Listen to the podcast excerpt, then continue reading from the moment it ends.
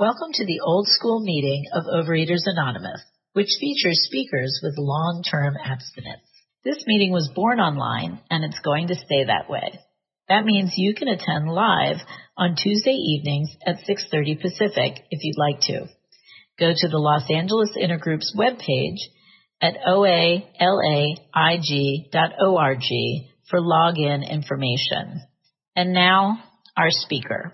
All right, everybody. Hi, I'm uh, again. I'm Dan, and I am a recovering anorexic, and I'm so glad to be here right now. I really want to thank Deborah for asking me to share. Uh, I've known Deborah since I got abstinent. I got abstinent April 1st. No, I'm sorry, April 2nd. It was not on April Fool's Day. April 2nd, 1995. And so that means I have 27 and a half years of abstinence. And I, it's, uh, thank you. It's odd to get applause for that, but I, it's important to say it. It's important to take candles and it's important to acknowledge. It really is. And every year around my birthday, I get uncomfortable and I feel like I'm being selfish and egotistical by taking a candle and i don't take the candle for me i take the candle for other people. And um, it's important it's really important. And i also always say that uh, i celebrate daily a 65 pound weight gain from my lowest weight. Um, but it just means a lot to be in this meeting with people that i really feel saved my life. I really feel that nancy d deborah m Jack, other familiar faces. I mean, they're at my home meeting in Serenity Sunday where I got abstinent nearly 27 years ago. And it just means so much to me.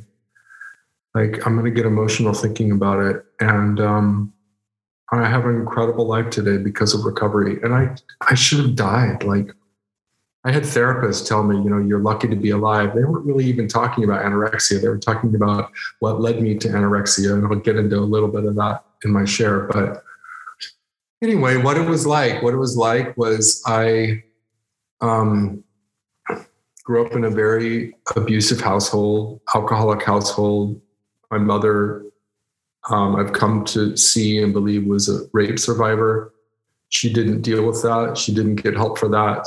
Instead, she joined a homophobic, racist, chauvinistic, anti Semitic religious cult. And that was her way of trying to deal with what had happened to her as a child. And um, it didn't work out very well. That plan didn't work out very well. And, um, you know, I had to turn to something. I had no tools when I was a young adult. I came out of the closet at 20. And that's when my anorexia hit. I had no tools for living. I had no way to navigate. I think I probably had the emotional maturity probably a 12 year old when I was 20 years old. And I came to LA when I was 20, was not at all ready to hear about truth. Um, I had to do some work around healing from that really abusive uh, religious upbringing, cult upbringing. Um, so I went out, I went to like six meetings. I didn't identify as an anorexic. I thought I was an overeater. I, you know, I was uncomfortable with food. I felt guilty about eating, and I thought, well, if I feel guilty about eating, that must mean I'm an overeater. So I'll go to OA, and I did. And wasn't ready, and took five more years from the time I was 20 to 25. I moved into a new apartment building where I met Deborah M. And um, but because of that earlier time, and I did need to have those five years again to kind of do some other work around the uh, religious stuff, and then, but again, didn't identify as an overeater. Came to went back to OA, went to Serenity Sunday for nine months, kept losing weight. Thought that if I feel guilty about eating, I must be an overeater. I felt full after I ate. I by this point I had discovered some other type of spirituality. I was living a very monastic life. Um, I felt guilty about everything. I always say anorexia is not a food disorder for me, it's a life disorder. All areas of my life I shut down. Um, and I kept coming to OA and I kept, and I, I thought, you know, I was obsessed with food, so obsessed with food. By the time I was 25 and I came back to OA, I was so obsessed with food. It was like, it was like the voices could have come out of my mouth. They were so loud in my head. And uh, again, I just thought, well, if I'm obsessed with food, it must be that I'm eating, I'm eating too much and I have to eat less and I have to learn to eat less. And, and I, I came to Serenity Sunday and I started taking chips and candles as an overeater and I started losing more and more weight. I was I'm one I'm about 190 now, 185, 190, and my going weight was that my first five minutes. Yes, thank you. My going weight back then was about 145, which was very thin. I didn't see it. I just didn't see it. And then in OA, I got to my lowest weight. That's where I hit bottom in, in, in OA. Um, I got to be about 125 pounds. I'm 6'5. I've come to learn that that's the weight of my skeleton. And I was walking around Los Angeles. I was a walking skeleton, literally. And, um, and I have a lot of stories about the distortion and truly, truly feeling like when overeaters talked about early on, I would hear overeaters talk about how they would all, if they didn't have any feelings, they only felt hungry my anorexic version of that was I didn't have feelings. I just felt full. I just always felt full. Everything was too much. It was always too much. I always take a break whenever I share my story. If I'm sharing in a non AB focused meeting, I always take a moment and I share a quick aside story about my friend Margot, because I'm sure there might be some people in this meeting who are kind of upset that they have to sit and listen to an anorexic for 18 minutes. But um, My friend Margot years ago told me the story of how she got into OA in the first six months. She didn't have a program, she didn't have a higher power, but she used OA and she used the tools and she lost, I think, 60 pounds in three or four months or something, some crazy number. And she told me on the phone, she just told me her story. She said that she, her weight, when her weight was taken from her, she said that she felt naked and she felt ripped of her barrier and she felt seen and exposed. And she got attention from people and from men and women and all this stuff. And she said she didn't have the spiritual muscle to handle that level of exposure. And when she told me that i realized that margot in her overeating hid behind her food obsession and her weight. And what that meant for me was i realized in that moment that as an anorexic i don't do that. I hide behind smallness. I disappear into smallness. I don't disappear behind something. I just disappear. And in that, I learned that it really is the same disappearing act. And it's about not taking up space and not existing. And I've talked to a lot of compulsive readers who, who share that they really relate to that disappearing act. So I just want to say that I really do see it as one disease. And through recovery, I don't have to disappear anymore. I can take up space. And for me, I take up space when I own and satisfy my human appetites. That's me getting bigger in a healthy way. That's me taking up space. So, anyway, um, back to my story. Lots of anorexic horror stories. Again, I, I, heard an anorexic years ago share, not years ago, a few during the pandemic, a year ago on, on a meeting, say that she came across came upon her anorexia honestly. And what that means for me, I really resonated with that. And what that means for me is in my anorexia, I wasn't wanting to get thin. I wasn't, it wasn't about being thin and it wasn't about vanity and it wasn't about looking good. It was about feeling guilty for existing. And what I mean by coming upon it honestly was that is that I wasn't in my mind eating less. I I just I ate less food because I didn't want to feel guilty anymore. Eating less and less and less was my only way out of feeling guilty. And it made sense. If I feel horribly guilty after I eat, then eat less food. Like, what a solution. If I feel like I've eaten 10 candy bars after having four carrot sticks, eat three carrot sticks. That was my solution to the guilt. And it wasn't until I got abstinent in a way, from anorexia. And there's a whole story there. I feel like I'm taking a lot of time on what it was like. But um, it wasn't until I got abstinent that I questioned the guilt. And I thought maybe the problem is my guilt around food and not the food. And there's a whole story about this meatloaf sandwich that I ate. And I walked up to a friend in OA and I told her I had just binged. And I said, I just ate a whole meatloaf sandwich and I'm a binger, I'm an overeater, and I need help. And she looked at me and she laughed and she said, You have to know that you didn't just binge. And, she, and this was when I was 125 pounds. I actually believe that meatloaf sandwich probably saved my life looking back. And five minutes? Uh, I'm sorry? Five minutes? That's five minutes. Okay, so that's not 10 minutes, that's five minutes. That's 10 total. That's 10 minutes total. Okay, good. So, um, so anyway, yeah, so that meatloaf sandwich saved my life. I came out of denial from anorexia and I started eating food and I started eating three balanced meals a day, snacks if I need them.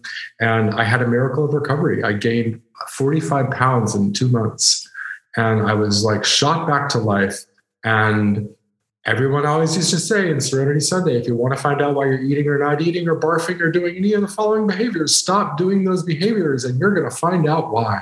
And that's exactly what happened. I start I started eating, I got my weight back, and suddenly everything that was fine in my life wasn't fine. Suddenly I had pain and feelings that I didn't have words for. And sudden and I'll never forget, and I really do want to get to where I'm at today.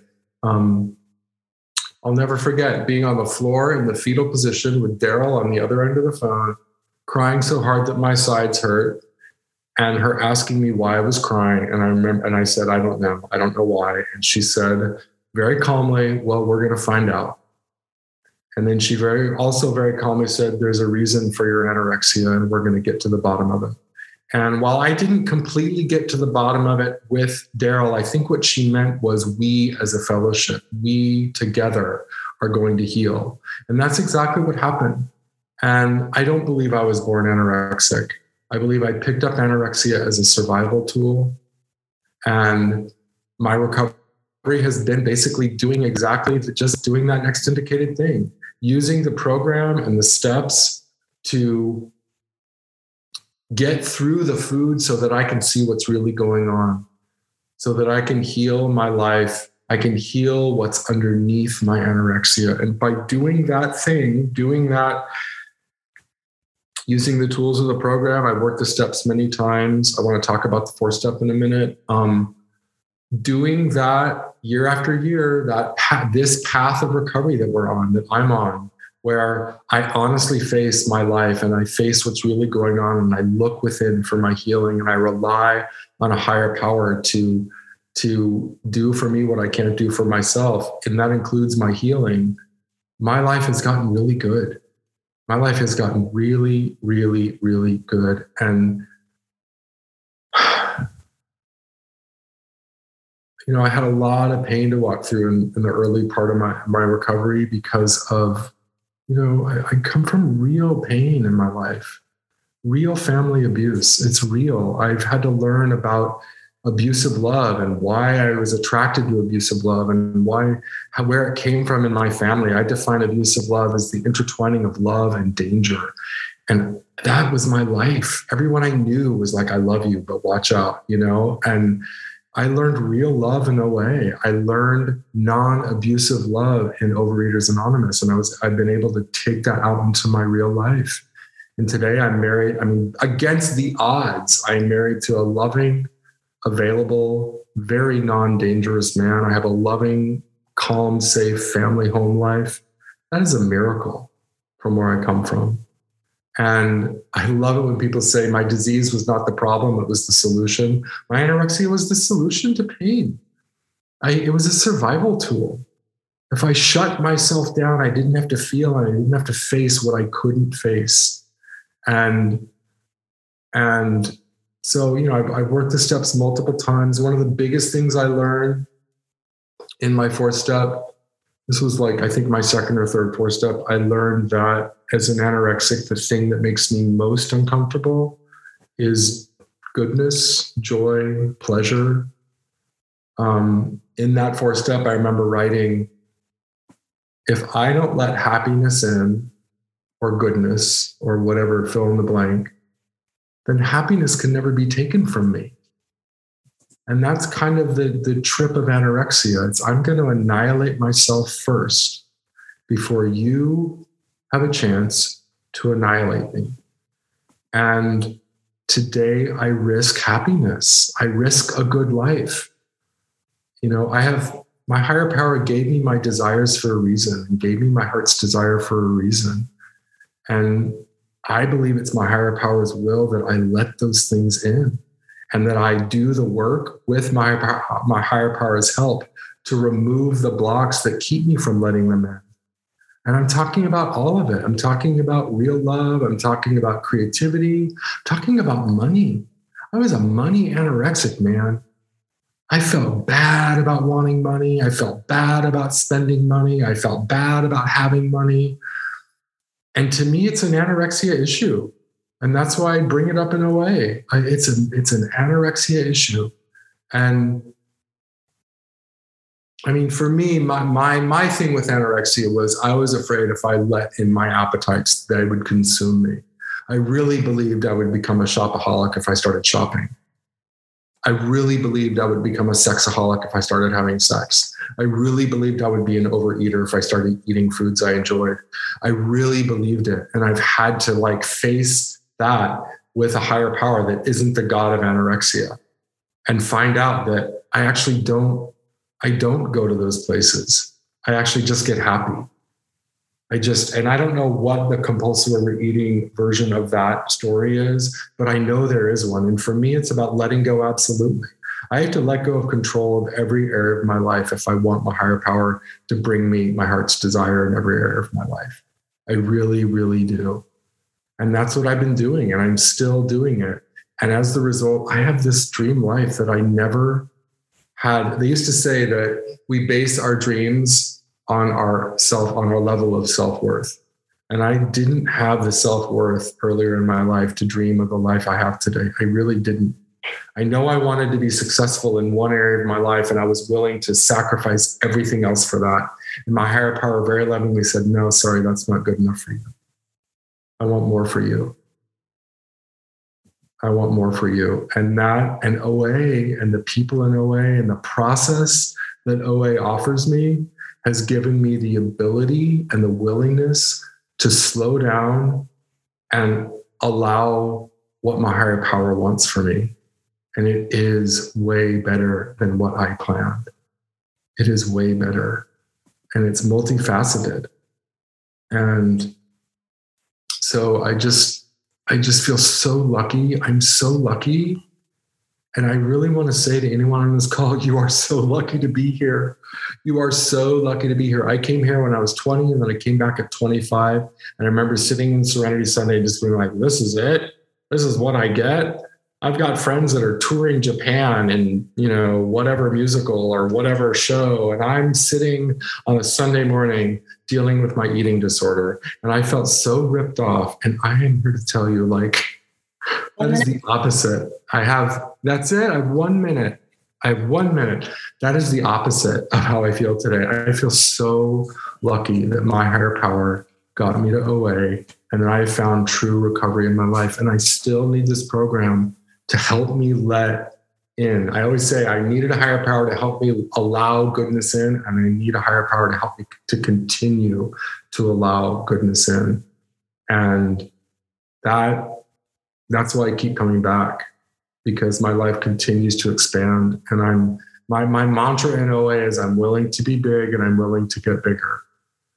I'm willing to be big and willing to get bigger. And that doesn't just mean my body. Of course it means that, but it means I'm willing to to allow the expansion of my heart's desire to happen in my life. And um, one day at a time, I get to live that life with with the help of you guys. So thanks for being here. I'm so grateful and I'm so lucky. Thanks.